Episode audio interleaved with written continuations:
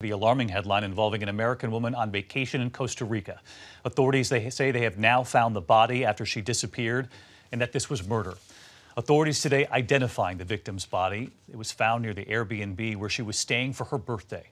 And now comes word tonight of an arrest. Here's ABC's Eva Pilgrim.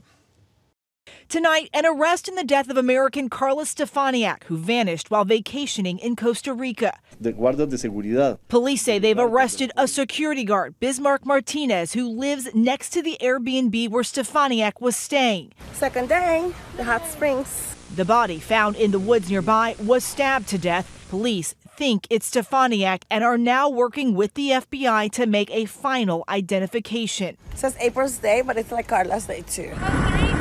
The 36 year old who was celebrating her birthday with her sister in law decided to stay an extra day alone.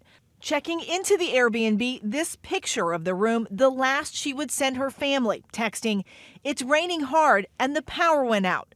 Super sketchy. Before her phone died, she told them she was going to ask a guard for water.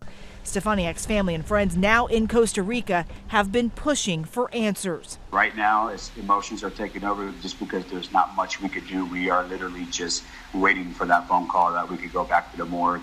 David, authorities say they found blood in her room at the Airbnb, and the guard became a suspect when his story didn't match what they found on the security cameras. Hi, everyone. George Stephanopoulos here. Thanks for checking out the ABC News YouTube channel. If you'd like to get more videos, show highlights, and watch live event coverage, click on the right over here to subscribe to our channel. And don't forget to download the ABC News app for breaking news alerts. Thanks for watching.